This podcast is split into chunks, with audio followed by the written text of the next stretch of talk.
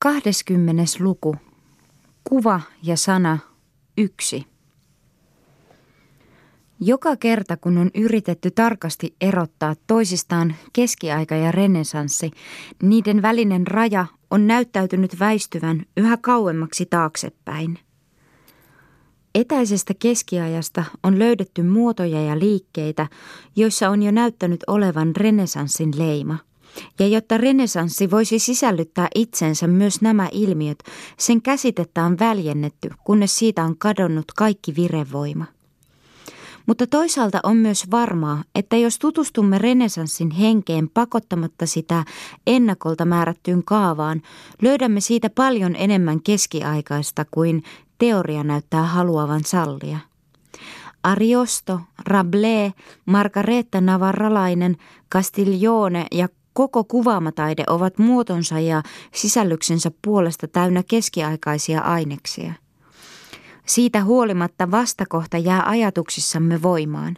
Keskiaika ja renesanssi ovat meille ilmauksia, joissa tunnemme aikojen olennaisen erilaisuuden yhtä selvästi kuin omenan ja mansikan erilaisuuden, vaikka silti on melkein mahdotonta lähemmin määrittää tätä eroavuutta. On kuitenkin välttämätöntä palauttaa renesanssin käsite, joka ei, niin kuin keskiaika, sisällä jo itsessään supistavaa aikarajaa, mikäli mahdollista, alkuperäiseen merkitykseensä. Fierens Hevartin ja muiden käsitys, jonka mukaan Slyter ja Van Eyck luetaan renesanssin kuuluviksi, on ehdottomasti hylättävä – Nuo taiteilijat maistuvat täysin keskiaikaisilta ja ovat keskiaikaisia myös muodon ja sisällyksen puolesta. Sisällyksen puolesta, koska heidän taiteensa ei ole ensinkään luopunut vanhoista aiheista, ajatuksista ja päämääristä, ei ole omaksunut mitään uutta. Muodon puolesta, koska juuri heidän tunnontarkka realisminsa ja yrityksensä kuvata kaikkea niin aineellisesti kuin suinkin mahdollista on aito keskiaikaisen hengen täydellinen tuote. Sellaisenahan näimme tämän hengen vallitsevan uskonnollisessa ajattelussa ja hahmotuksessa, jokapäiväisen elämän ajattelumuodoissa ja kaikkialla muualla.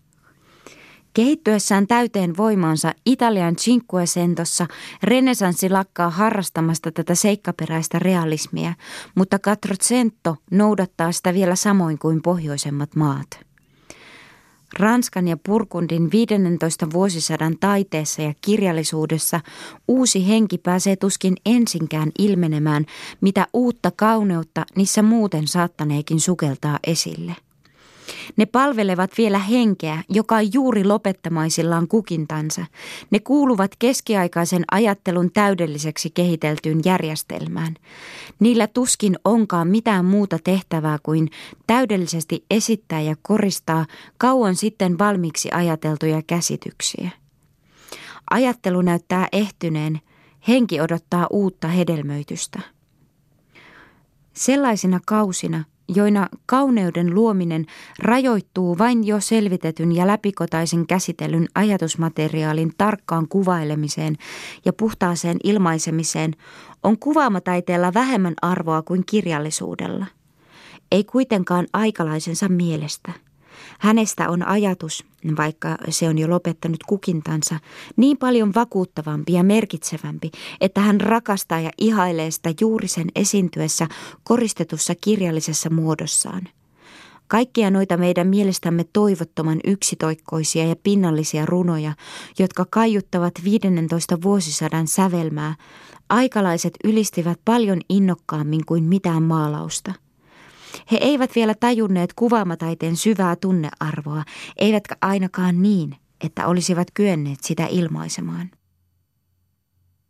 Se tosiasia, että suurin osa tuota kirjallisuutta on meidän arvioinnissamme menettänyt kaiken tuoksunsa ja loistonsa, kun taas kuvaamataide vaikuttaa meihin syvemmin kuin ehkä milloinkaan aikalaisiinsa, saa selityksen taiteen ja sanan tekemän vaikutuksen perustavasta erilaisuudesta – Olisi kuitenkin liian mukavaa ja samalla liian käsittämätöntä, jos eroa etsittäisiin kykyjen laadusta ja otaksuttaisiin, että runoilijat Vionia ja Charles d'Orleania lukuun ottamatta ovat olleet pelkkiä sovinnaisia onttopäitä, maalaajat sitä vastoin neroja. Kun kaksi tekee samaa, se ei silti ole samaa. Rajoittuessaan viivojen ja värien avulla yksinkertaisesti kuvaamaan ulkoista todellisuutta, maalaaja kuitenkin sisällyttää puhtaasti muodolliseen jäljittelyyn jonkin määrän lausumatta jättämäänsä ja samalla sellaista, mitä ei voida lausua.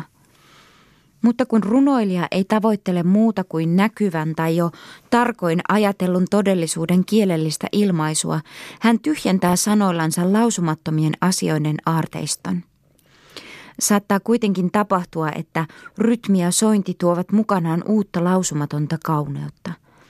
Mutta jos nämäkin ainekset ovat heikkoja, runon vaikutus säilyy vain niin kauan kuin itse ajatus kiinnostaa kuulijaa.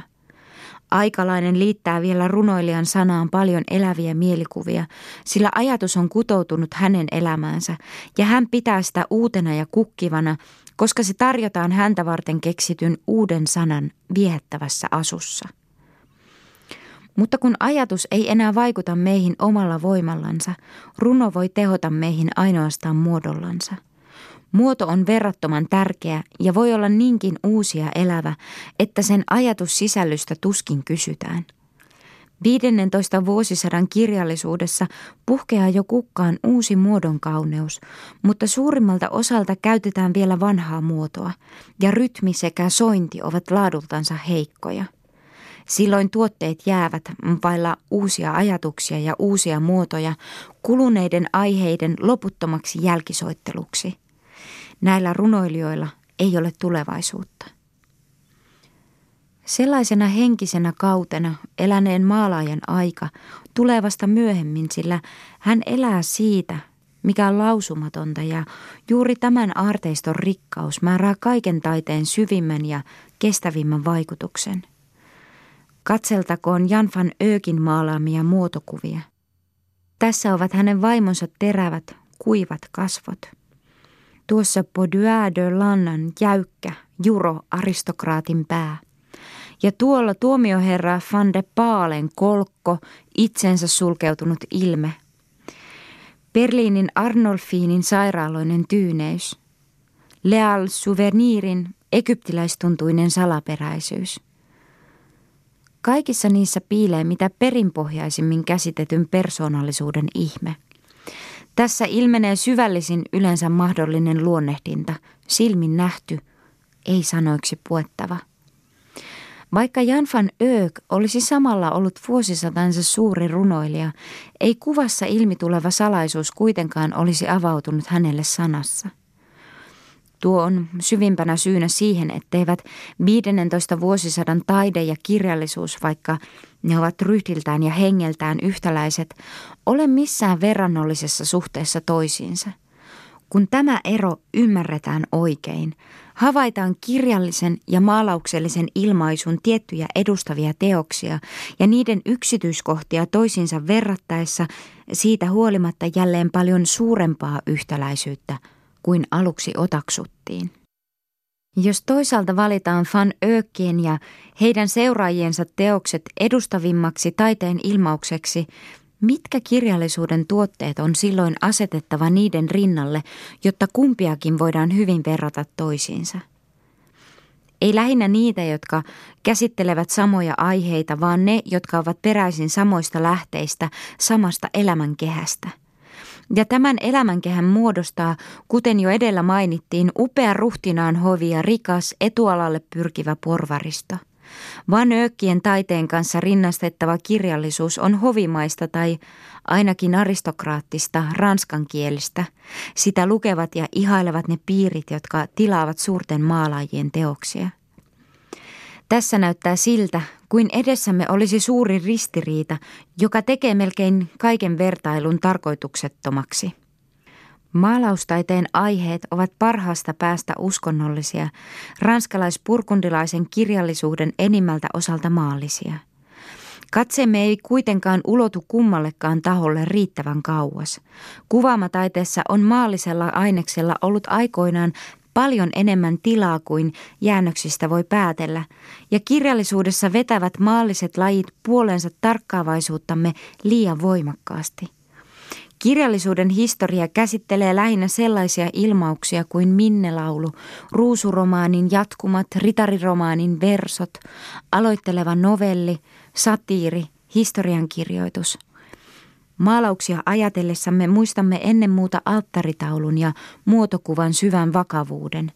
Kirjallisuus merkitsee meille lähinnä erottisen satiirin himokasta hymyilyä ja kronikan yksitoikkoisia kauhukuvauksia. Näyttää melkein siltä kuin tuo vuosisata olisi maalannut vain hyveitänsä, mutta kirjoittanut yksinomaan synneistänsä. Tämä käsitys on kuitenkin myös kirjallisessa katsannossa liian rajoitettu. Burgundin herttuoiden rikkaissa kirjastoissa valtasivat hurskaat teokset yhä suuremman tilan ja maallisessakin kirjallisuudessa havaitaan edelleen hurskasta, rakentavaa ja moralisoivaa aineesta, monesti mitä suurimman kevytmielisyyden keskellä. Lähdemme jälleen siitä, että 15 vuosisadan taiteesta ja kirjallisuudesta saamamme vaikutelmat ovat kovin ristiriitaisia. Muutamien runoilijoiden teoksia lukuun ottamatta kirjallisuus tuntuu meistä väsyttävältä ja ikävystyttävältä. Siinä on loputtomiin venytettyjä allegorioita, joissa ei ainoakaan hahmo tarjoa mitään uutta tai omintakeista ja jotka sisältävät vain menneiden vuosisatojen pitkäveteistä ja usein latteaksi muuttunutta siveellistä viisautta. Yhä uudestaan samoja muodollisia aiheita. Puutarhassa nukkuva mies, jolle ilmestyy symbolinen naishenkilö, aamuinen kävelyretki toukokuun alussa, rakastetun ja rakastajan tai kahden ystävättären tai muiden keskustelukumppaneiden välinen kiista jostakin lemmenkasuistiikan kohdasta – toivotonta pintapuolisuutta, helykullasta tehtyjä tyylikoristeita, imelää romantiikkaa, kulunutta kuvittelua, kuivakiskoista moralisointia, niin että kysymme itseltämme yhä uudelleen huokaisten, ovatko nämä todella Jan van Öökin aikalaisia? Onko hän voinut ihailla tätä kaikkea? Luultavasti on voinut. Tämä ei ole kummallisempaa kuin esimerkiksi se, että Pah käytti työssään reumaattista kirkonuskoa tunnustavien kaikkein pikkuporvarillisimpien riimittelijöiden sepustuksia. Aikalainen, joka näkee taideteosten syntyvän, ottaa ne kaikki yhtäläisesti elämän haaveeseensa.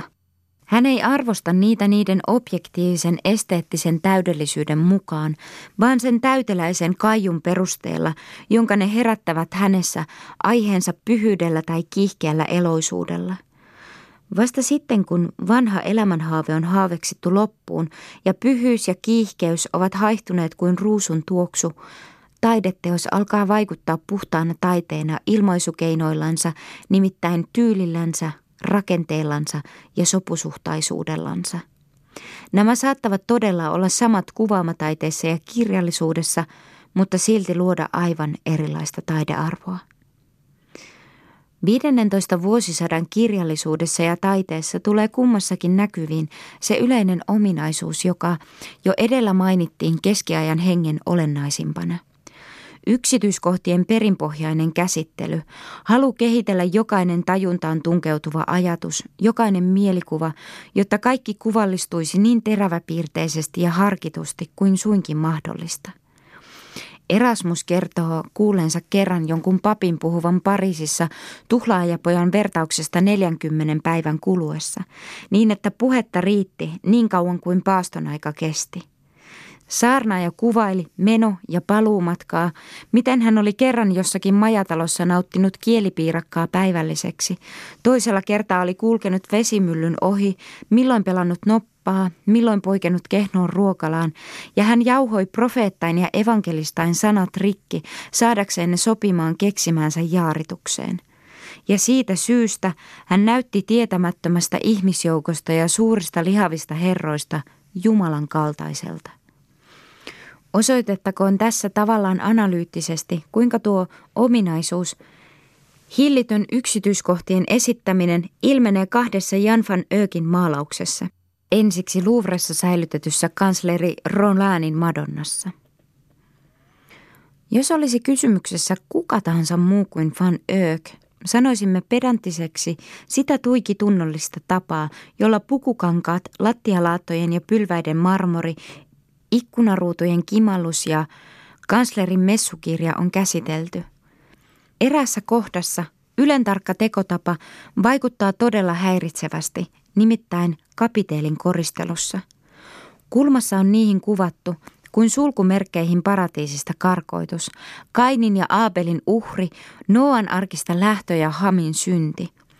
Mutta vasta avoimen päähenkilöitä ympäröivän hallin ulkopuolella halu yksityiskohtien käsittelyyn saavuttaa huippukohtansa. Pylväsrivien välitse avautuu ihmeellisin kaikista Van Ökin maalaamista perspektiiveistä.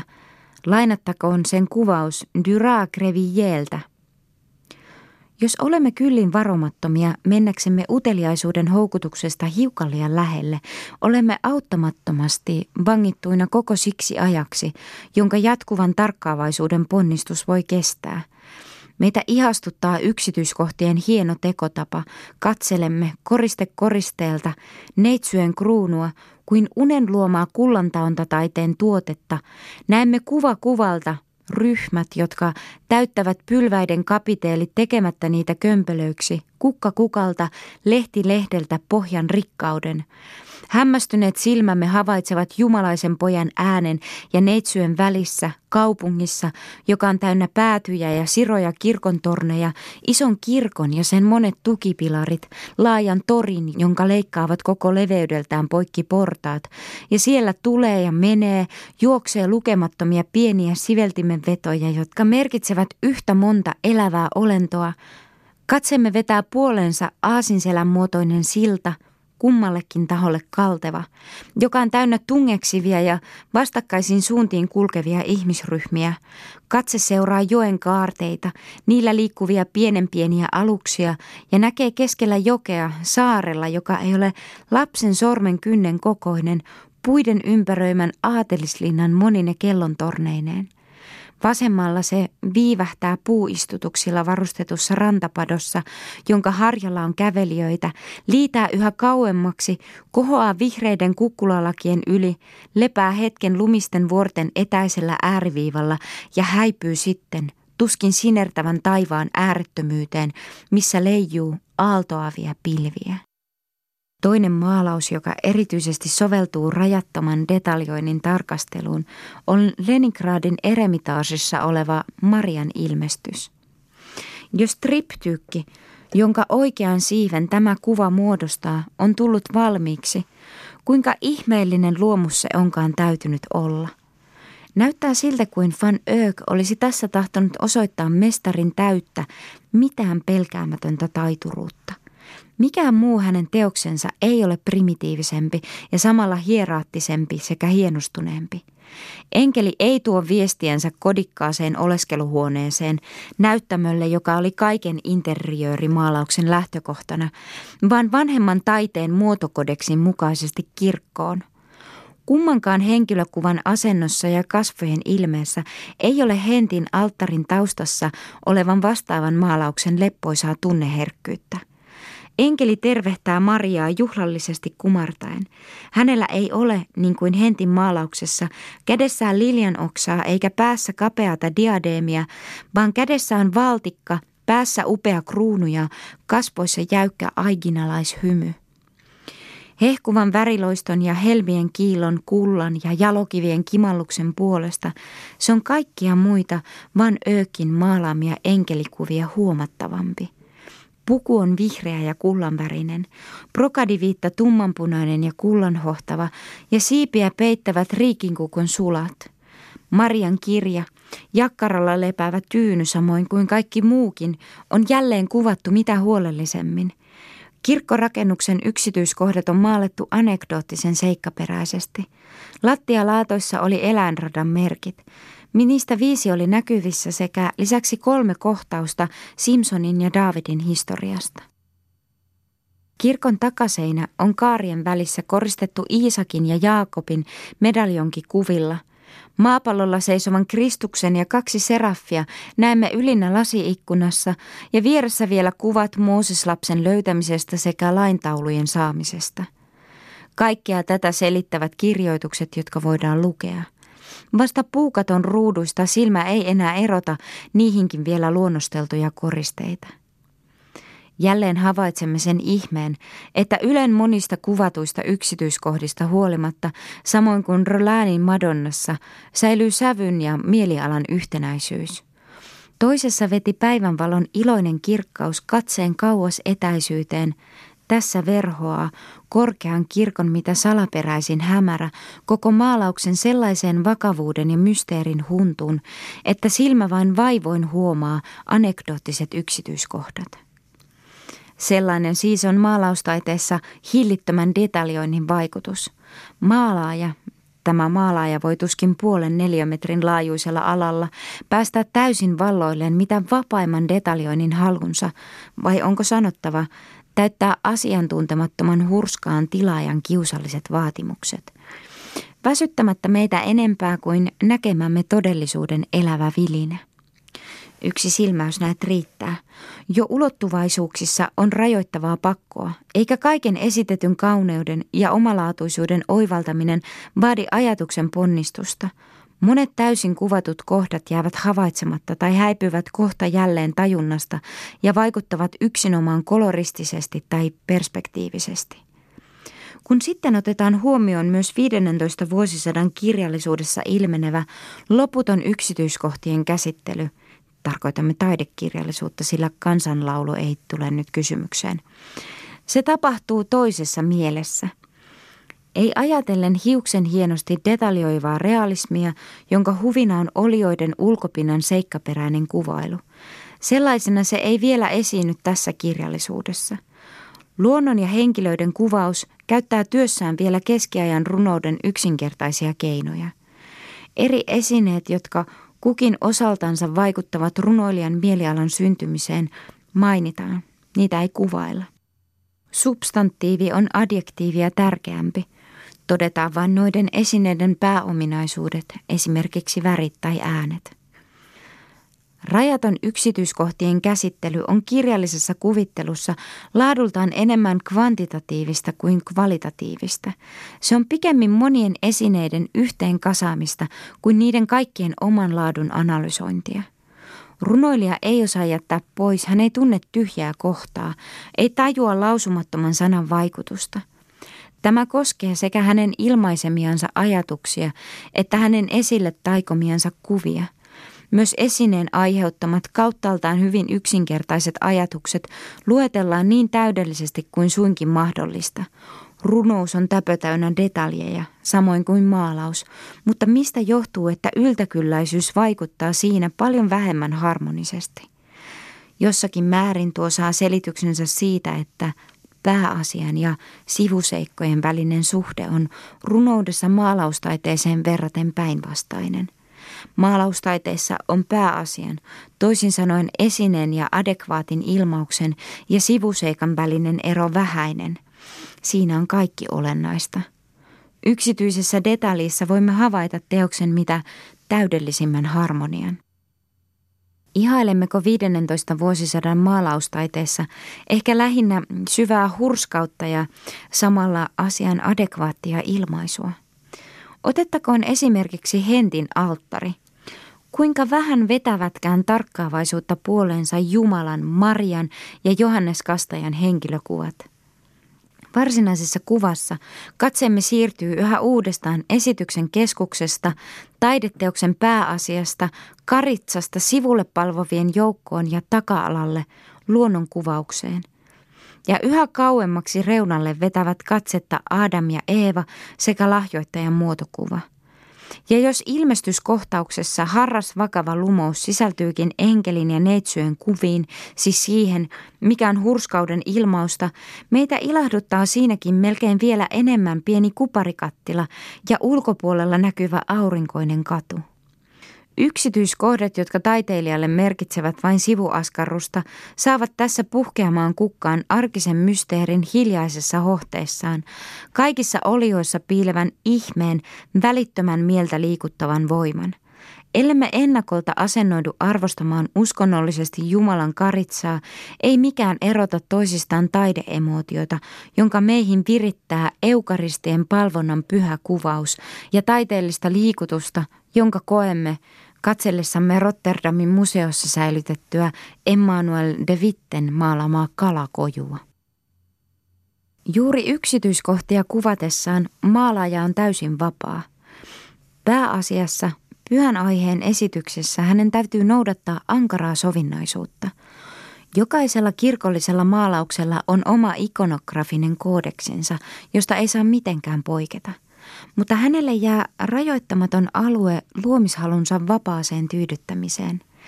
Puvuissa, kalustossa, taustassa hän voi esteettömästi ja pakottomasti tehdä mitä maalaajalle kuuluu, nimittäin maalata, minkään sovinnaisen säännön estämättä, kuvata mitä hän näkee ja miten hän sen näkee. Pyhän kuvan vankka ankara rakenne kantaa detaljensa runsautta kuin kevyttä aarretta niin kuin nainen kantaa pukunsa kukkakuviota. 15 vuosisadan runoudessa suhde on tietysti mielessä päinvastainen. Pääasiassa runoilijalla on vapaat kädet. Hän saa, jos osaa, löytää uuden ajatuksen. Detalja ja tausta sitä vastaan ovat mitä suurimmassa määrässä sovinnaisuuden pakon alaisia. Melkein jokaista yksityiskohtaa varten on olemassa ilmaisunormi, kaava, josta vain vastahakoisesti luovutaan – Kukilla, luonnonnautinnolla, tuskilla ja iloilla on omat varmat ilmaisumuotonsa, joita runoilija voi hiukan kiiloittaa ja värittää silti niitä uudenlaiseksi muovaamatta. Voidaksemme osoittaa, miten hillitön detaljointi vaikuttaa jossakin 15 vuosisadan runoelmassa, meidän täytyisi oikeastaan seurata tätä koko sen pituudelta. Ja nämä runoelmat ovat todella pitkiä.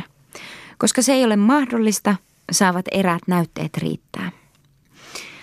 Alain Chartier oli omana aikanaan suurimpien runoilijoiden joukkoon kuuluva. Häntä verrattiin Petrarkaan ja vielä Clemé Marot lukee hänet kaikkein merkittävimpiin. Pieni juttu, jonka mainitsin jo edellä, voidaan katsoa todistukseksi siitä, kuinka suosittu hän oli. Oman aikansa näkökannalta hänet siis voidaan asettaa jonkun mestarimaalaajan rinnalle. Hänen runoelmansa Neljän aatelisnaisen keskustelu. Naisten, joiden rakastajat ovat taistelleet asinkuurin luona, näyttää meille aluksi, kuten tavallista maiseman, kuvan taustan. Verrattakoon tätä maisemaa Hentin alttarin tunnettuun maisemaan, omituiseen kukkaniittyyn, johon on tuiki tarkasti kuvattu kasvillisuus ja varjoiseen kukkulanlakien takaa kohoavat kirkontornit, ja joka kokonaisuudessaan on esimerkki mitä hillittömimmästä detaljoinnista. Runoilija lähtee kevätaamuna ulos hälventämään ainaista raskasmielisyyttänsä. Unohtaakseni melankoliani ja ilahtuakseni lähdin suloisena aamuna ulos vainioille, ensimmäisenä päivänä, jolloin rakkaus liittää yhteen sydämet kauniina vuoden aikana. Tämä kaikki on täysin sovinnaista, eikä mikään rytmillinen tai soinnillinen kauneus kohota alkutekstiä kaikkein tavallisimman keskimäärän yläpuolelle. Sitten seuraa kevätaamun kuvaus. Ympärilläni lentelivät linnut ja lauloivat niin ylensuloisesti, ettei ole sydäntä, joka ei olisi siitä ilahtunut. Laulaen nousivat ilmoille ja sitten kohosi toinen toistaan korkeammalle, kilvan ja mitä enemmän, sitä paremmin. Ilma oli aivan pilvetön, taivas sineen verhoutunut ja kaunis, kirkas aurinko paistoi.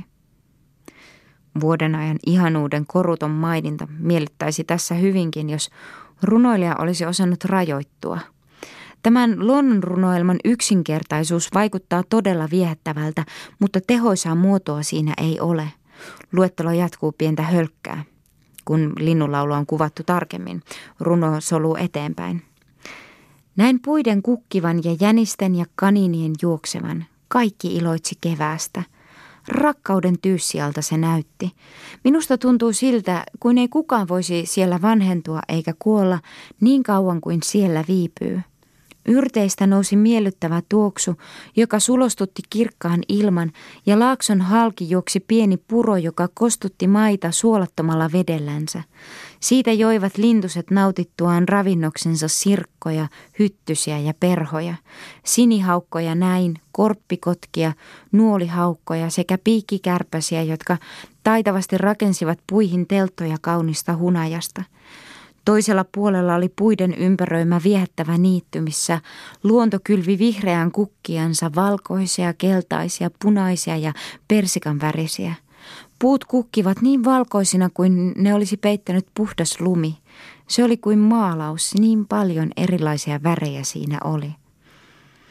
Puros oli se kivisessä uomassansa, siinä ui kaloja. Pieni metsikkö levittää lehvänsä vihreiksi uutimisiksi rannan yläpuolelle – jälleen luetellaan lintuja.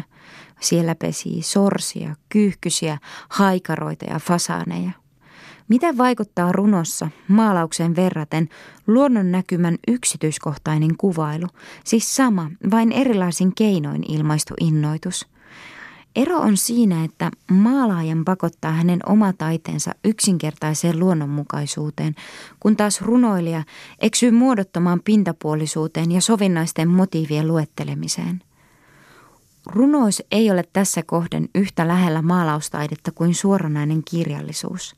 Tämä ei ole niin kiinteästi sidottu tiettyihin aiheisiin – se pyrkii monesti pontevammin havaitun todellisuuden tunnolliseen kuvaamiseen ja suorittaa tämän tehtävän vapain keinoin. Siten proosa ehkä osoittaa paremmin kuin runous kirjallisuuden ja kuvaamataiteen syvempää sukulaisuutta. Myöhäiskeskiaikaisen hengen peruspiirteenä on sen voittopuolisesti visuaalinen luonne. Tämä liittyy kiinteästi ajatuksen surkastumiseen. Ei ajatella enää muuta kuin näkömielikuvien varassa – kaikki, mitä tahdotaan ilmaista, muovataan näkyväksi kuvaksi. Allegoristen näytelmien ja runojen ehdoton ajatuksettomuus voitiin sietää, koska se, mitä nähtiin, tuotti täyden tyydytyksen. Taipumus ulkoisen nähtävän välittömään kuvaamiseen voi tulla väkevämmin ja täydellisemmin ilmi kuvaamataiteen kuin kirjallisuuden välinein. Samoin se voi ilmaista itseänsä paremmin proosan kuin runouden avulla. Siitä johtuu, että 15 vuosisadan proosa on monessa suhteessa maalaustaiteen ja runouden keskiverto. Kaikille on yhteistä yksityiskohtien määrätön käsittely, mutta tämä johtaa maalaustaiteessa ja suoranaisessa kirjallisuudessa välittömään realismiin. Runous ei tätä realismia tunne eikä sillä ole sen asemasta mitään parempaa käytettävänänsä. On ennen muita yksi kirjailija, jonka teoksia lukiessa huomio kiintyy siihen, että hän, samoin kuin Van Öök, tavoittaa katseellansa erinomaisen selvästi olioiden ulkomuodon. Hän on Chastellaa. Hän oli flaami kotoisin Alstin seuduilta. Vaikka hän sanoo olevansa kelpo ranskalainen, synnynnäinen ranskalainen, flaamin kieli näyttää kuitenkin olleen hänen äidinkielensä. Lamar sanoo, että hän on syntyjänsä flaami, mutta kirjoittaa ranskan kielellä. Chastella alleviivaa itsekin mielellään vaikka vaatimattomasti karun maalaismaisia flaamilaisominaisuuksiansa, puhuu karkeasta kielestänsä ja sanoo olevansa flaami – raasta suomaasta kotoisin, tietämätön, sammaltava, sanoja suussaan ja kitalaissaan solkkaava ja muiden maan luonnosta johtuvien ruumiillisten raihnauksien rumentama. Tuosta kansallisesta laadusta johtuu hänen liian raskas koturneilla liikkumisensa ja hänen juhlallinen tyylinsä, jonka vuoksi hän tuntuu ranskalaisista lukijoista aina enemmän tai vähemmän sietämättömältä. Hänen juhlatyylissään on eräänlaista norsumaista kömpelyyttä. Eräs aikalainen antaa hänelle aivan oikein nimen tuo iso äänekkäästi soiva kello. Mutta hänen flaamilaisuudestansa johtuvaksi on kenties katsottava myös hänen tyylinsä tarkkapiirteisyys ja hänen mehuisa värikkyytensä, joka tuo usein mieleen nykyajan pelkialaiset kirjailijat. Chastellaa ja Jan van Eyck ovat ilmeisesti toistensa sukua, vaikka heidän taiteellinen tasonsa on erilainen. Ne Van Ökin työt, jotka eivät ole varsin hyviä, vastaavat suotuisimmissa tapauksissa Sastellaanin parhaita tuotteita ja merkitsee jo paljon, jos kykenee kohoamaan Jan van Ökinlaisen taiteilijan heikoimpien töiden tasoon. Ajattelen tällöin esimerkiksi Hentin alttarin laulavia enkeleitä – raskas vaatetus täynnä tummanpunaista ja kultaa sekä säihkyviä jalokiviä, liiaksi korostettu kasvojen väänne ja kuoripulpetin hiukan pikkumaiset ornamentit edustavat maalauksessa purkundilaisen kirjallisen tyylin upeilevaa paisutusta. Maalaustaiteessa tämä retorinen aines on kuitenkin alistetussa asemassa, Chastellanin proosassa sitä vastoin pääasiana. Hänen tarkat havaintonsa ja elävä realisminsa hukkuvat useimmiten kauniisti sommiteltujen fraasien ja kaikuvan sanahelinän tulvaan. Kun Chastellaa kuvaa jotakin tapahtumaa, joka erityisesti kiinnostaa hänen flaamilaista henkeänsä, hänen kertomuksensa tulee kaiken juhlavuuden ohella täysin välitöntä plastillista karuutta, joka tekee sen erinomaisen osuvaksi. Hänellä ei ole enemmän ajatuksia kuin hänen aikalaisillansa – jo kauan kädestä käteen kulkenut uskonnollisten, sivellisten ja ritarillisten vakaumusten vaihtoraha tekee hänen käyttämänään ajatuksen virkaa. Mielikuvat liikkuvat aina asioiden pinnalla, mutta hahmotus on teräväpiirteistä ja eloisaa. Hänen tekemänsä kirjallinen Philip Hyvän muotokuva on melkein yhtä välitön kuin Van Ökin maalaus – leppoisasti, kuten ainakin kronisti, joka on sydämeltänsä novellisti. Hän kertoo erikoisen laveasti Herttuan ja tämän pojan Kaarlen vuoden 1457 alussa sattuneesta riidasta – Missään muualla ei hänen visuaalinen havaitsemistapansa tule niin selvästi esille. Tämän tapahtuman kaikki ulkoiset seikat on esitetty täysin teräväpiirteisesti. Siitä on lainattava muutamia laajanlaisia kohtia. Kysymyksessä oli eräs Charoleen nuoren kreivin hovissa avoinna oleva virka. Aikaisemmasta lupauksestansa huolimatta vanha herttua tahtoi antaa viran eräälle Kruan suvun jäsenelle – Tätä sukua hän yleensäkin erityisesti suosi. Mutta Kaarle, jota tuo suosinta ei miellyttänyt, vastusti ajatusta. Maanantaina P. Anton päivänä Herttua, joka hartaasti halusi, että hänen talonsa pysyisi rauhallisena, ettei palvelijoiden kesken syntyisi riitaa ja että myös hänen poikansa toimisi hänen tahtonsa ja toivomuksensa mukaisesti, kutsui sitten, kun hän jo oli lausunut suuren osan rukouksistansa ja kun kappelissa ei enää ollut muita ihmisiä, poikansa luokseen sekä sanoi hänelle leppoisasti, Kaarle, minä tahdon, että lopetat Sam Piin ja Emriin herrojen välisen kamariherran virkaa koskevan riidan ja että Sam Pii herra saa tämän avoinna olevan viran. Kreivi vastasi siihen. Monseigneur, te olette antanut minulle jo määräyksenne, jossa ei mainita Sampiin herraa, ja jos sallitte, Monseigneur, pyydän, että asia saa jäädä sillensä. Oho, virkoi herttua. Älkää olko huolissanne määräyksistä. Minun asiani on ylentää ja alentaa, ja minä tahdon, että saan piin herra saa viran. Tuhat tulimmaista, sanoi siihen kreivi. Niin näet oli hänen tapansa kiroilla. Suokaa anteeksi, monseigneur, mutta sitä en voi tehdä, vaan pysyn siinä, mitä olette käskenyt minun tehdä. Tämän harmin on minulle tuottanut herra de Croix, sen kyllä huomaan. Mitä sanoi herttua? Aiotteko olla tottelematon? Ettekö tee mitään, mitä tahdon? Monseigneur, tottelen teitä mielelläni, mutta tätä en tee. Näistä sanoista vihastuneena Herttua vastasi, oho, poika, etkö tottele minun tahtoani? Mene pois näkyvistäni.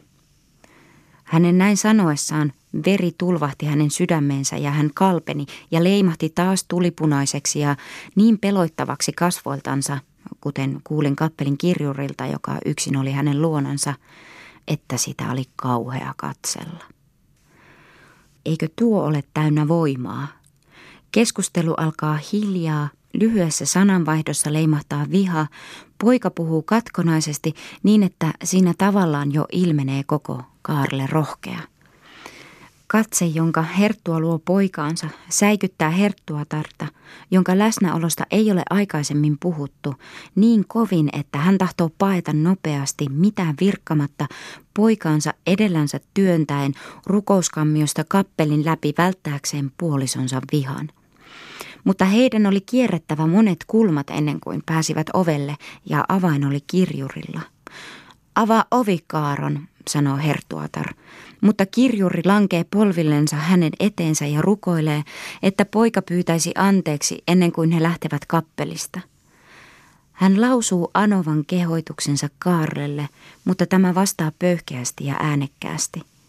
Joutavia rouva äitini, Monseigneur on kieltänyt minua tulemasta näkyviin ja on närkästynyt minuun, enkä minä siis tuon kielon jälkeen kovin pian palaa hänen luoksensa, vaan menen pois Jumalan varjeluksessa, en tiedä minne. Silloin kajahtaa äkkiä herttuan ääni. Hän on raivosta uupuneena jäänyt istumaan rukoustuolillensa ja herttuatar huutaa kauhean pelon vallassa. Ystäväni, Avatkaa meille joutuin, joutuin. Meidän täytyy päästä pois, muuten olemme kuoleman omat. Nyt Filipin huumaa Valuaan suvun kuuma veri. Palattuaan omiin huoneisiinsa vanhaa herttua joutuu jonkinlaisen nuorekkaan hulluuden valtaan. Illan suussa hän ratsastaa yksinään ja vailla riittävää vartiostoa salaa pois Brysselistä – Siihen vuoden aikaan päivät olivat lyhyet ja oli syvä hämärä, kun tämä ruhtinas nousi muitta mutkitta ratsun selkään, eikä halunnut muuta kuin saada olla yksinään lakeuden keskellä. Sattui niin, että Juuri sinä päivänä tuli pitkällisen ja kovan pakkasen jälkeen suojasää, ja koko päivän kestäneen taajan vihmasateen tauottua alkoi illalla tihuttaa hienokseen, mutta läpitunkevasti niin, että pellot kastuivat ja kun lisäksi nousi tuuli, niin jääkuori murtui. Sitten kuvaillaan yöllistä harhailua vainioilla ja metsissä. Kuvauksessa sekoittuvat toisiinsa omituisella tavalla, mitä elävin naturalismi ja oudosti tärkeilevä moralisoiva retoriikka. Herttua harhailee väsyneenä ja nälkäisenä.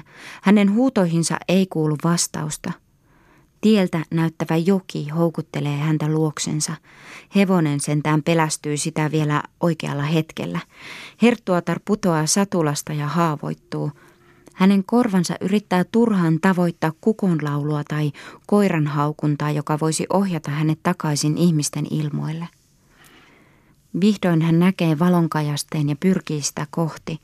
Se häipyy jälleen näkyvistä, hän huomaa sen taas ja saavuttaa sen viimein – mutta mitä lähemmäksi hän tuli, sitä inhottavammalta ja kauhistuttavammalta se hänestä näytti, sillä tuli nousi pieneltä kummulta useammasta kuin tuhannesta kohdasta ja lisäksi sankka savu, jota ei kukaan olisi tuona hetkenä voinut pitää minään muuna kuin jonkun sielun kiirastulena tai jo, jonakin sen tapaisena pahan vihollisen mieleen nostattamana harhanäkynä. Hän pysähdyttää äkkiä ratsunsa – mutta samassa hän muistaa, että sydänpolttajilla on tapana tehdä työtänsä syvällä metsässä. Ja sellainen sydänpolttopaikka tuo todella olikin. Mutta ainoatakaan taloa, ainoatakaan majaa ei näkynyt mailla halmeilla. Vasta jälleen harhailtuaan hän osuu koiranhaukunnan opastamana jonkun köyhän miehen majaan, missä saa levätä ja syödä. Yhtä luonteenomaisia kohtia Chastellanin teoksessa ovat ne, joissa hän kuvailee Valansienin porvarillista kaksintaistelua, friisiläisen lähetystön ja purkundilaisten aatelisten haakissa tapahtunutta yöllistä tappelua, joka johtui siitä, että viimeksi mainitut häiritsivät toisten yörauhaa juoksemalla yläkerrassa hippaa puukengät jalassa. Hentin kapinaa vuonna 1467, kun Kaarle herttuaksi tultuansa kävi ensi kerran kaupungissa samaan aikaan kun pidettiin markkinoita hauttemissa, mistä kaupunkilaiset palasivat kuljettaen mukanansa pyhän liiverin reliikkilipasta. Ilman mitään tarkoitusta kuvailusta pikkuseikoista huomaa yhä uudestaan, kuinka Havainnollisella tavalla tekijä todella käsittää kaikki ulkomaailman seikat.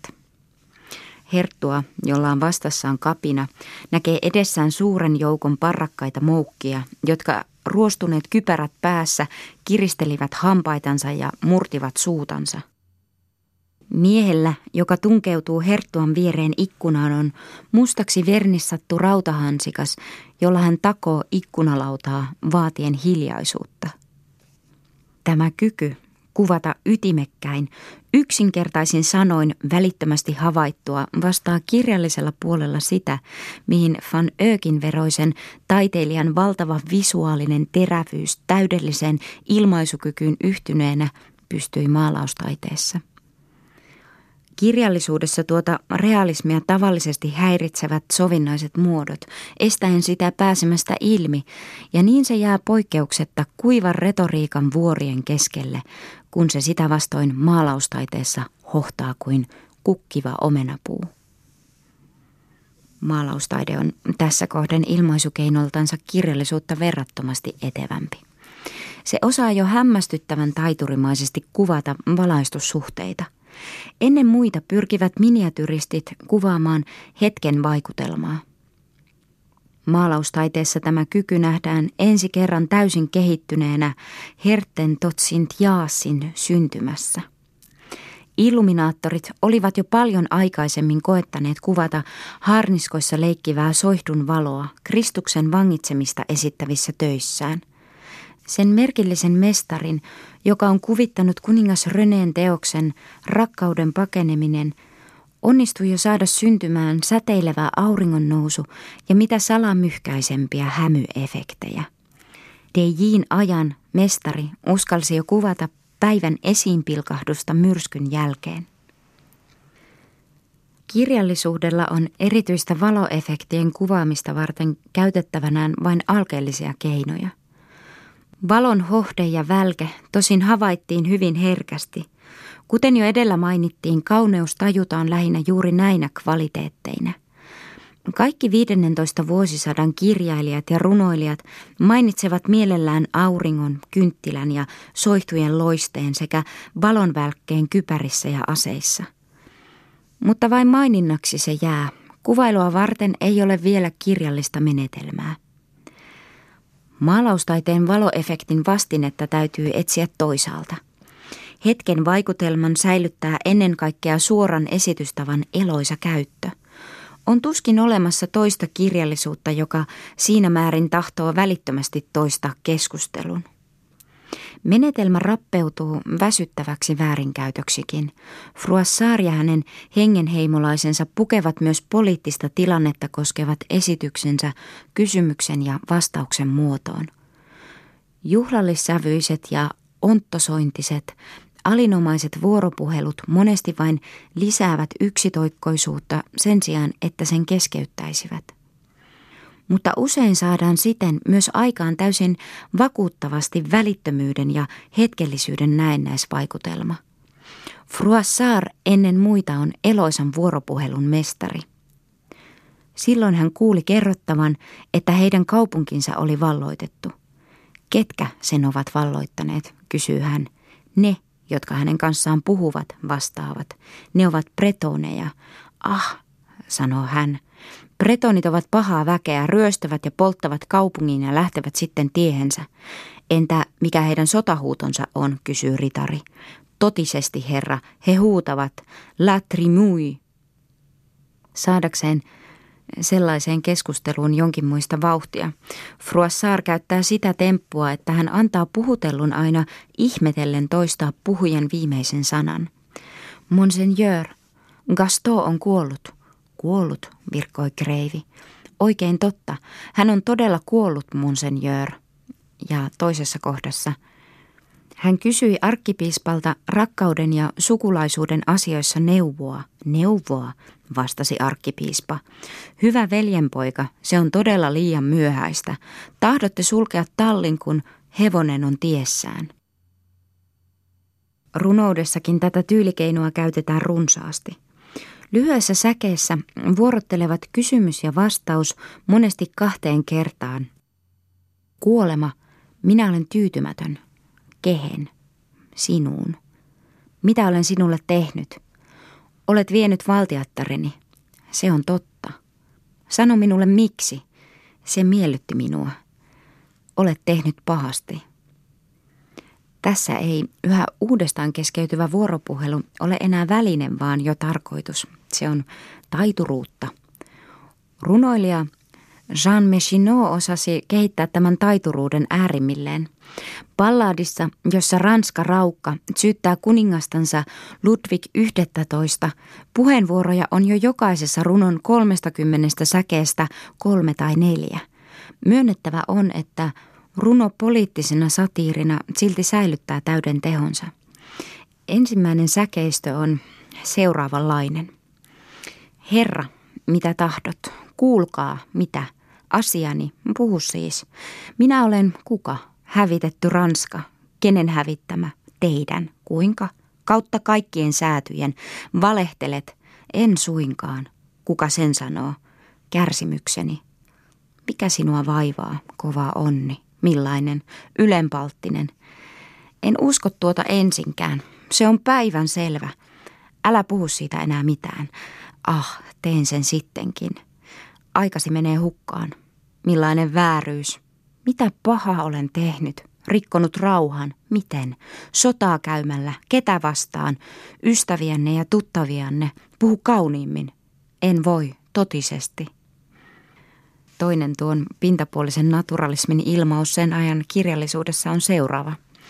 Vaikka Fruassaarin tekee mieli kuvailla ritarillisia sankaritekoja, hän kertoo silti, voisi melkein sanoa, vasten tahtoansa, hyvin paljon sodan proosallisesta todellisuudesta.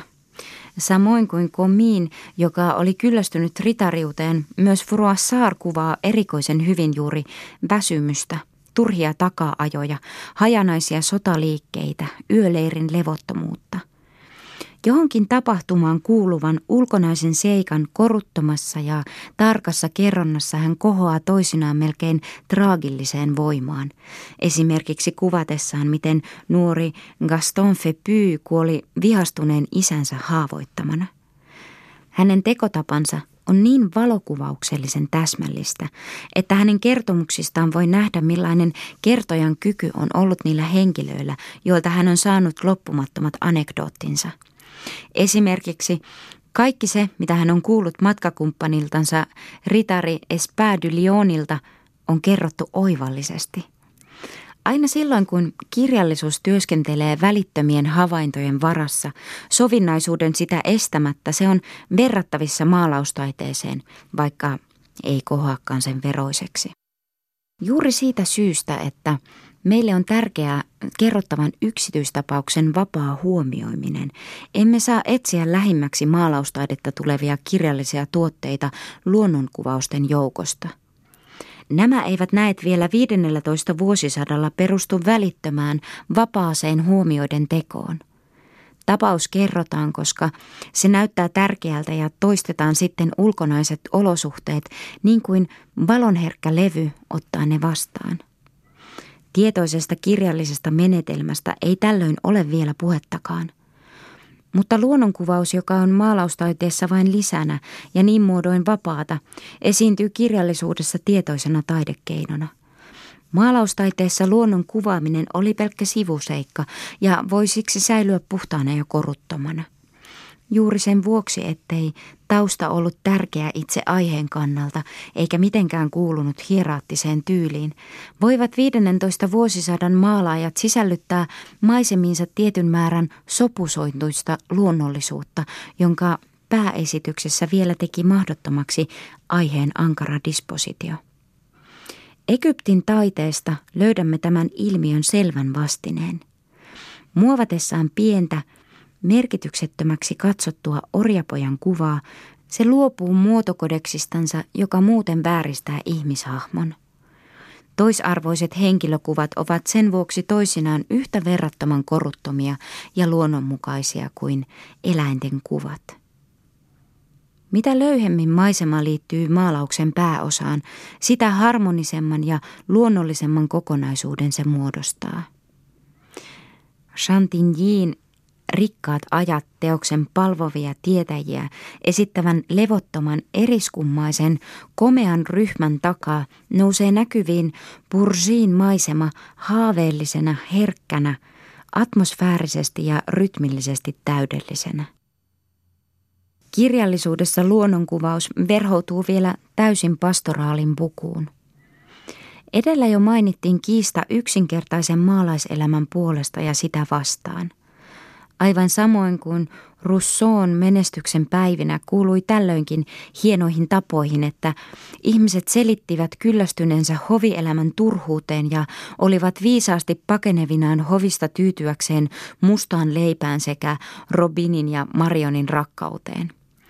Se oli sentimentaalinen reaktio todellisuuden täysveriseen komeuteen ja ylpeän egoismiin, ei täysin epäaito, mutta silti lähinnä kirjallinen asennoituminen. Tähän asennoitumiseen kuuluu luonnon rakkaus. Sen runollinen ilmaus on laadultaan perinnäinen. Luonto oli haluttu aines hovimais-erottisen kulttuurin suuressa seuraleikissä. Kukkien ja linnunlaulun kauneuden ilmaisua viljeltiin tahallisesti tavanomaisissa muodoissa, jotka jokainen leikkiin osallistuva tunsi. Siitä syystä luonnonkuvaus on kirjallisuudessa aivan toisella tasolla kuin maalaustaiteessa. Jos jätetään ottamatta lukuun paimenrunous ja ne runojen alkusäkeet, joissa on asian kuuluvana motiivina keväinen aamu, ei vielä havaita juuri minkäänlaista luonnonkuvauksen kaipuuta. Vaikka kertomukseen toisinaan liittyy pari luontoa kuvailevaa sanaa, kuten esimerkiksi Chastellanin kertoessa suojasään tulosta, ja juuri tahaton luonnonkuvaus onkin melkein aina sukkestiivisintä. Kirjallisen luonnontunteen kukkaan puhkeamista on kuitenkin ensisijassa etsittävä pastoraalirunoudesta. Kun tahtoo yleispiirteisesti selittää seikkaperäisen detaljoinnin vaikutusta, voi edellä lainattujen voi edellä lainattujen Alain Chartierin säkeiden rinnalle asettaa esimerkiksi runon Renaultsta ja Jantoosta, johon paimenkuningas René verhosi Jean de Lavalin kohdistuvan rakkautensa. Siinäkään ei ole mitään luonnonosaa kokonaisnäkemyksenä, ei sellaista yhteyttä, jonka maalaaja voi värin ja valon avulla luoda maisemaansa. On vain miellyttävää yksityisseikkojen luetteloa. Ensin laululinnut, toinen toisensa jälkeen, hyönteiset sammakot, sitten maalaiset kyntömiehet. Ja toisaalla laulavat maalaismiehet työtä tehdessään niin äänekkäästi, todella lakkaamatta, ilahduttaen härkiänsä, jotka reippaasti kyntävät mehevää, hyvää viljaa tuottavaa maata ja huutavat niille nimittäin toista voikoksi, toista harmoksi, ruskoksi, valkoksi, vaalakaksi tai kumppaniksi – sitten he monesti tuikkaavat niitä tutkaimella saadakseen ne astumaan eteenpäin. Siinä on eräänlaista raikkautta ja iloista sävyä, mutta verrattakoon sitä messukirjojen kalenterikuviin. Kuningas René tarjoaa meille tavallaan kaikki hyvän luonnonkuvauksen ainekset väripaletin, mutta ei liioin enempää. Kuvaillessaan sitten hämärän tuloa hän nähtävästi pyrkii ilmaisemaan tunnelmaa – Muut linnut ovat vaiti, mutta viiriäinen vielä huutaa, peltopyyt lentävät suhisten makuusioillensa, kaurit ja kaniinit tulevat esille. Auringon säteet kultaavat vielä tornin huippua, sitten ilma viilenee. Pöllöt ja lepakot alkavat lennellä ja kappelin kello soittaa aavea.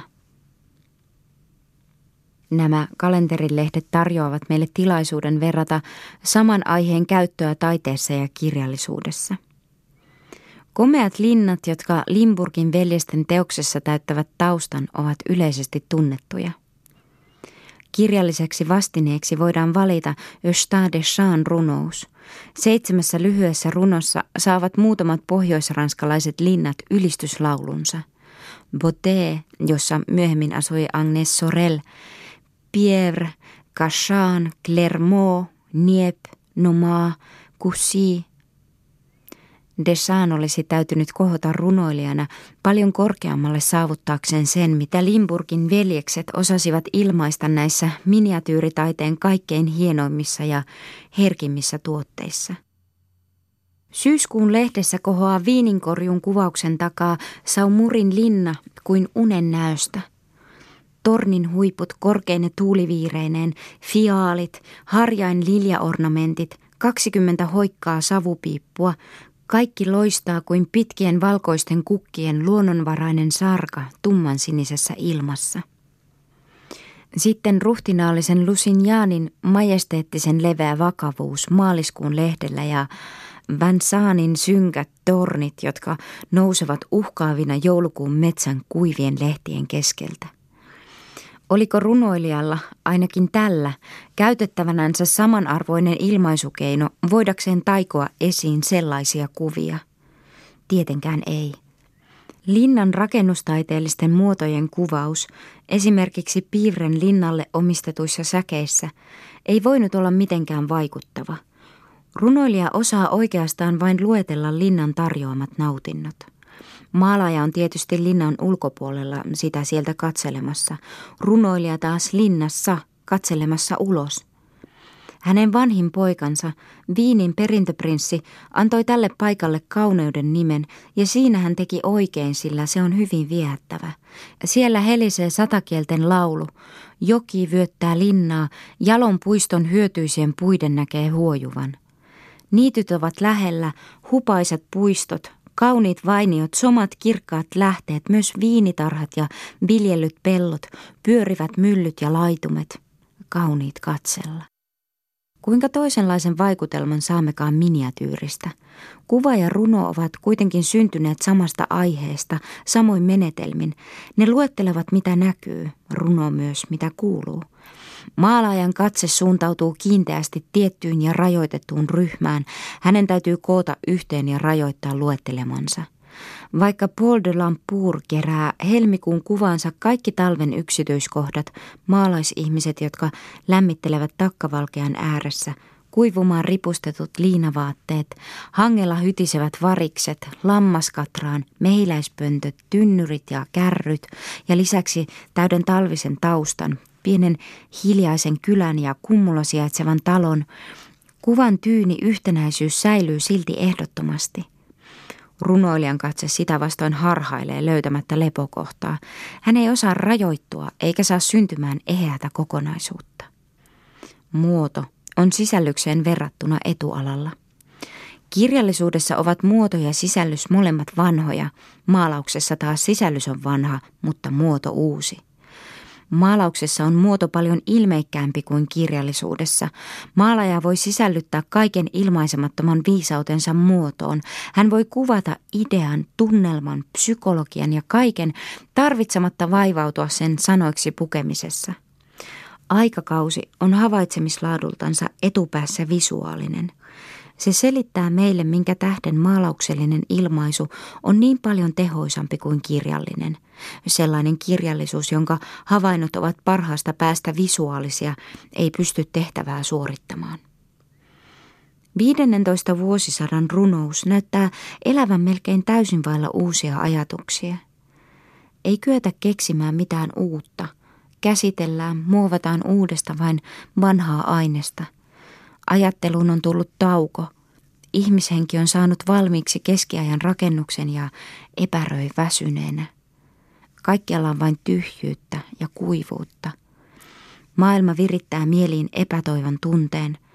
Kaikki taantuu. Ollaan vain suuren masennuksen vallassa. Desha huokaa. Ah, sanotaan, etten luo enää mitään. Minä, joka ennen loin monenlaista uutta – Syy on siinä, ettei minulla ole mitään aihetta, josta voisin tehdä jotain kaunista ja hyvää. Mikään ei näytä meistä varmemmalta tyrehtymisen ja rappeutumisen merkiltä kuin se tosiasia, että vanhat riimitetyt ritariromaanit ja muut runoelmat muutettiin pitkäveteisen tasaisen proosan muotoon. Siitä huolimatta tämä riimien riisuminen ilmoitti siirtymistä uuteen henkiseen vaiheeseen – vielä 13 vuosisadalla voitiin kaikki esittää soinnutettuna säkeinä, jopa lääketiede ja luonnonhistoriakin, niin kuin vanha intialainen kirjallisuus käytti säenmuotoa kaikessa tieteellisessä esityksessään. Runomuoto merkitsee, että esitys on tiedonannon tarkoituksellinen keino. Ei persoonallinen, tunnekylläinen, ekspressiivinen esitys, vaan yksitoikkoisen virren vetäminen, sillä primitiivisempinä kirjallisina kausina säet puolittain lauletaan saman tietyn melodian mukaan. Kun aletaan kaivata proosaa, se merkitsee, että tahdotaan asiain selvempää ilmausta, viriää uudenaikainen lukemisen halu, ei tyydytä enää vanhojen esitysten kuuntelemiseen. Tähän yhteyteen kuuluu myös se, että teokset jaetaan pieniin lukuihin, joilla on kokoavat otsikot, kuten 15 vuosisadalla on vähitellen yleisesti laita. Aikaisemmat teokset olivat tavallisesti vain vähän jäsennettyjä. Proosalle asetettiin suhteellisesti suuremmat vaatimukset kuin runoudelle. Vanhassa riimitetyssä muodossa kelpaa vielä kaikki, mutta proosa on taidemuoto. Suoranaisen tekstin parempi laatu johtuu yleensä sen muotoelementeistä. Uusia ajatuksia siinä on yhtä vähän kuin runoudessa. Froissart edustaa täydellisesti henkistä tyyppiä, joka ei sanoissaan ajattele, vaan tyytyy pelkkään esittämiseen. Hänellä on tuskin mitään ajatuksia, vain mielikuvia ja tosiasioita – hän tuntee vain muutamia harvoja sivellisiä vaikuttimia ja tunteita, uskollisuuden, kunnian, ahneuden, rohkeuden ja nämä ainoastaan kaikkein yksinkertaisimmissa muodoissaan. Hän ei sovella esityksensä teologiaa, ei allegoriaa, ei mytologiaa, korkeintaan hiukan moraalia.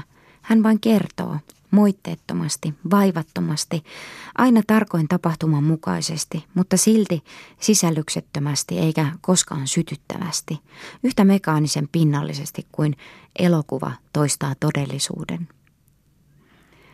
Hänen mietteensä ovat verrattoman tyhjänpäiväisiä. Kaikki ikävystyttää, mikään ei ole varmempi kuin kuolema.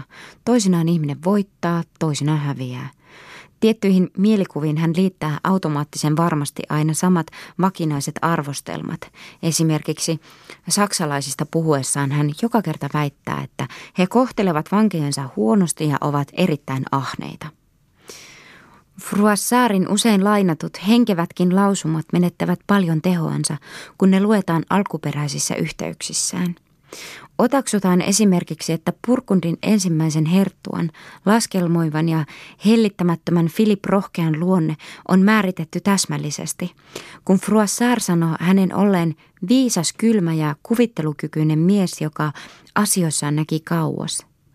Mutta samaa Froissart sanoo jokaisesta – Myöskään tunnetussa lausumassa niin sai Pluvoan herra Juhana puolison ja sodan, mikä tuli hänelle kalliiksi – ei alun perin ole sitä kärkeä, jonka otaksutaan siinä piilevän. Yhtä aineesta Fruassaarissa ei ole ensinkään retorista. Ja juuri retoriikka sumutti aikalaisten silmät niin, etteivät he huomanneet uuden sisällyksen puutetta. He suorastaan hekumoivat teennäisen tyylin loistossa. Ajatukset näyttävät heistä uusilta, kun ne esitetään juhlavasti. Kaikilla käsitteillä on jäykät brokadivaatteet – Kunnian ja velvollisuuden käsitteillä on ritarihaaveen kirjava puku.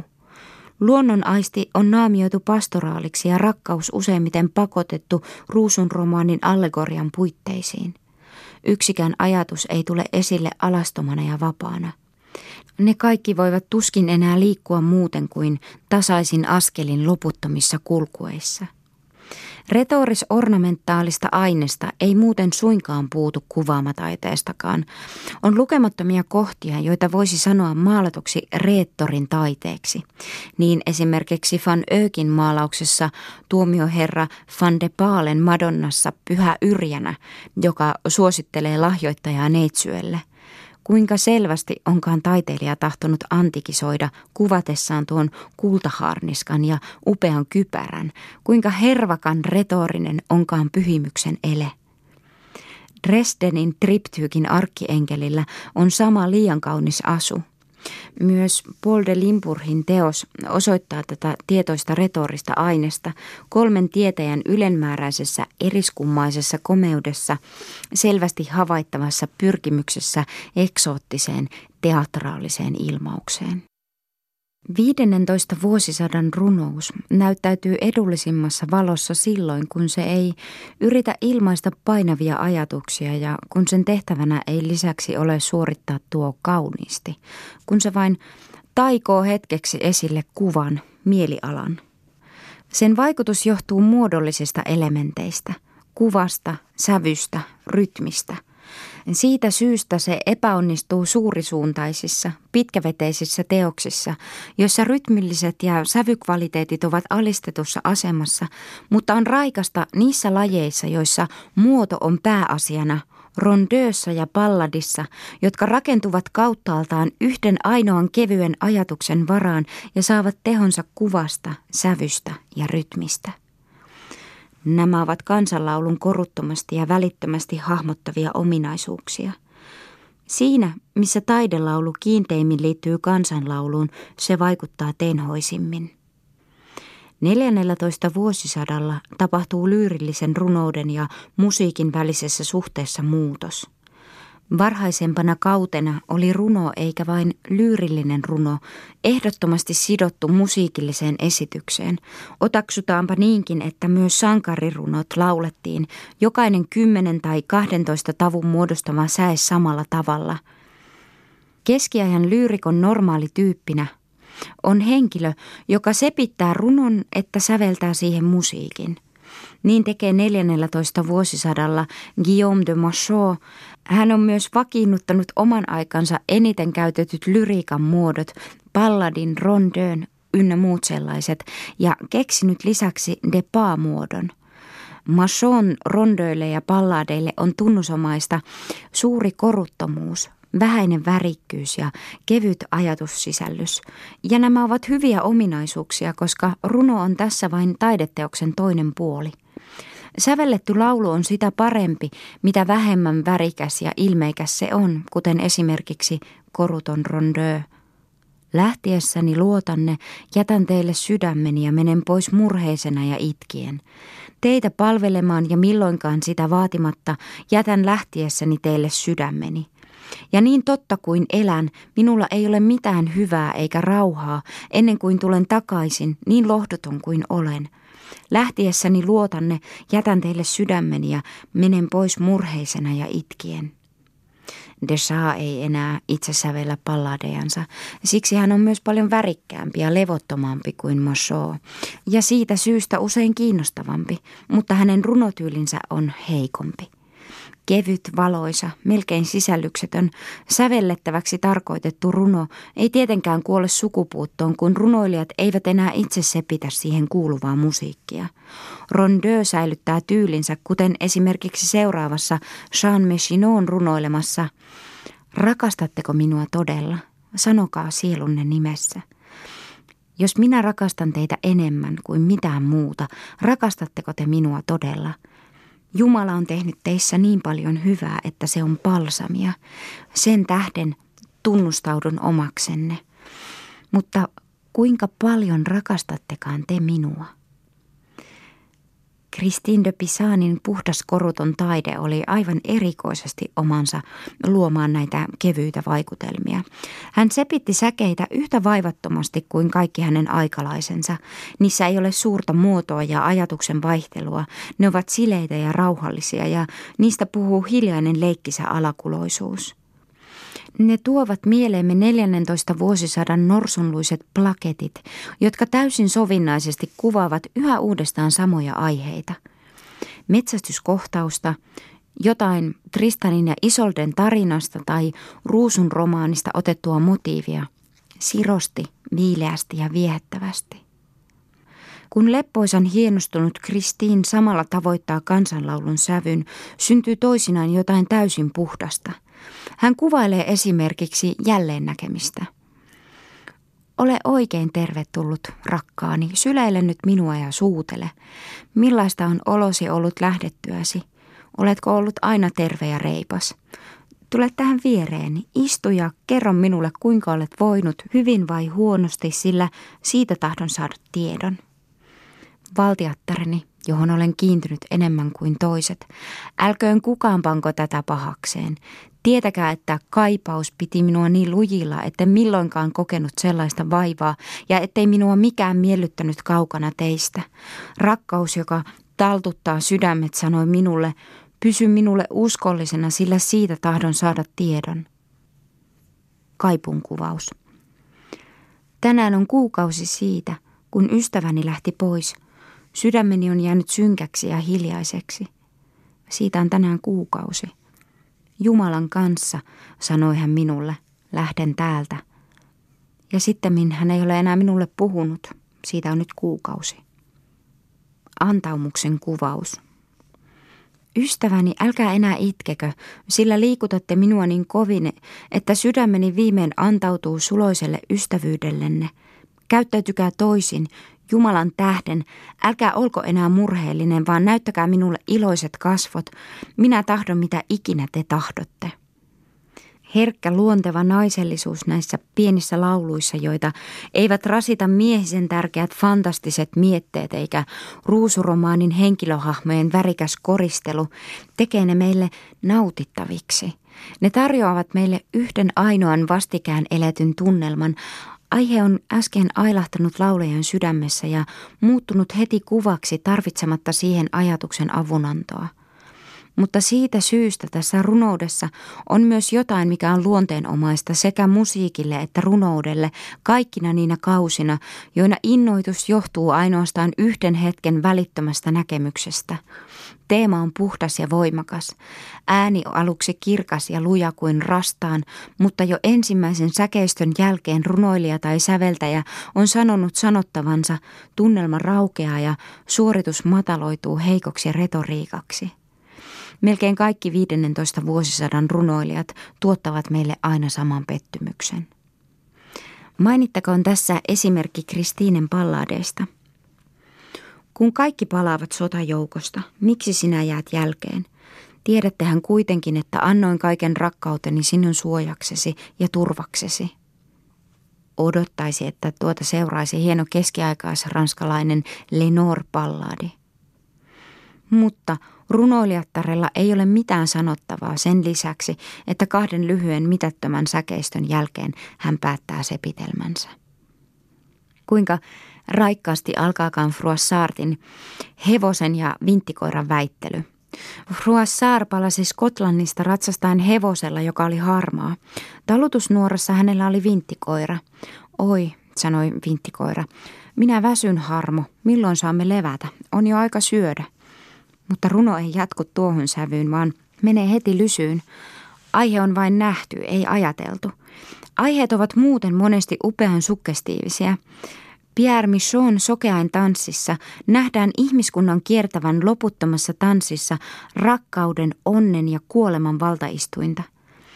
Runon kehittely on kuitenkin alusta alkaen keskitason alapuolella. Eräs tuntemattoman tekijän runo alkaa siten, että kuuluisan hautausmaan luusäiliöiden luut huutavat – Olemme vaivaisten vainajien luut, tänne kerätyt säännöllisiin kasoihin, murtuneina, särkyneinä, ilman sääntöä ja ojennusnuoraa. Tämä kelpaisi kaikkein synkimmänkin vainajan valituksen lähtökohdaksi, mutta siitä ei synny muuta kuin mitä tavallisin memento mori. Kaikki nuo ovat kuvaamataiteelle sopivia aiheita – Maalaajalle sellainen yksityinen näkemys tarjoaa jo riittävästi aineesta työn täydelliseen suoritukseen, mutta runoilijalle siinä ei ole kylliksi.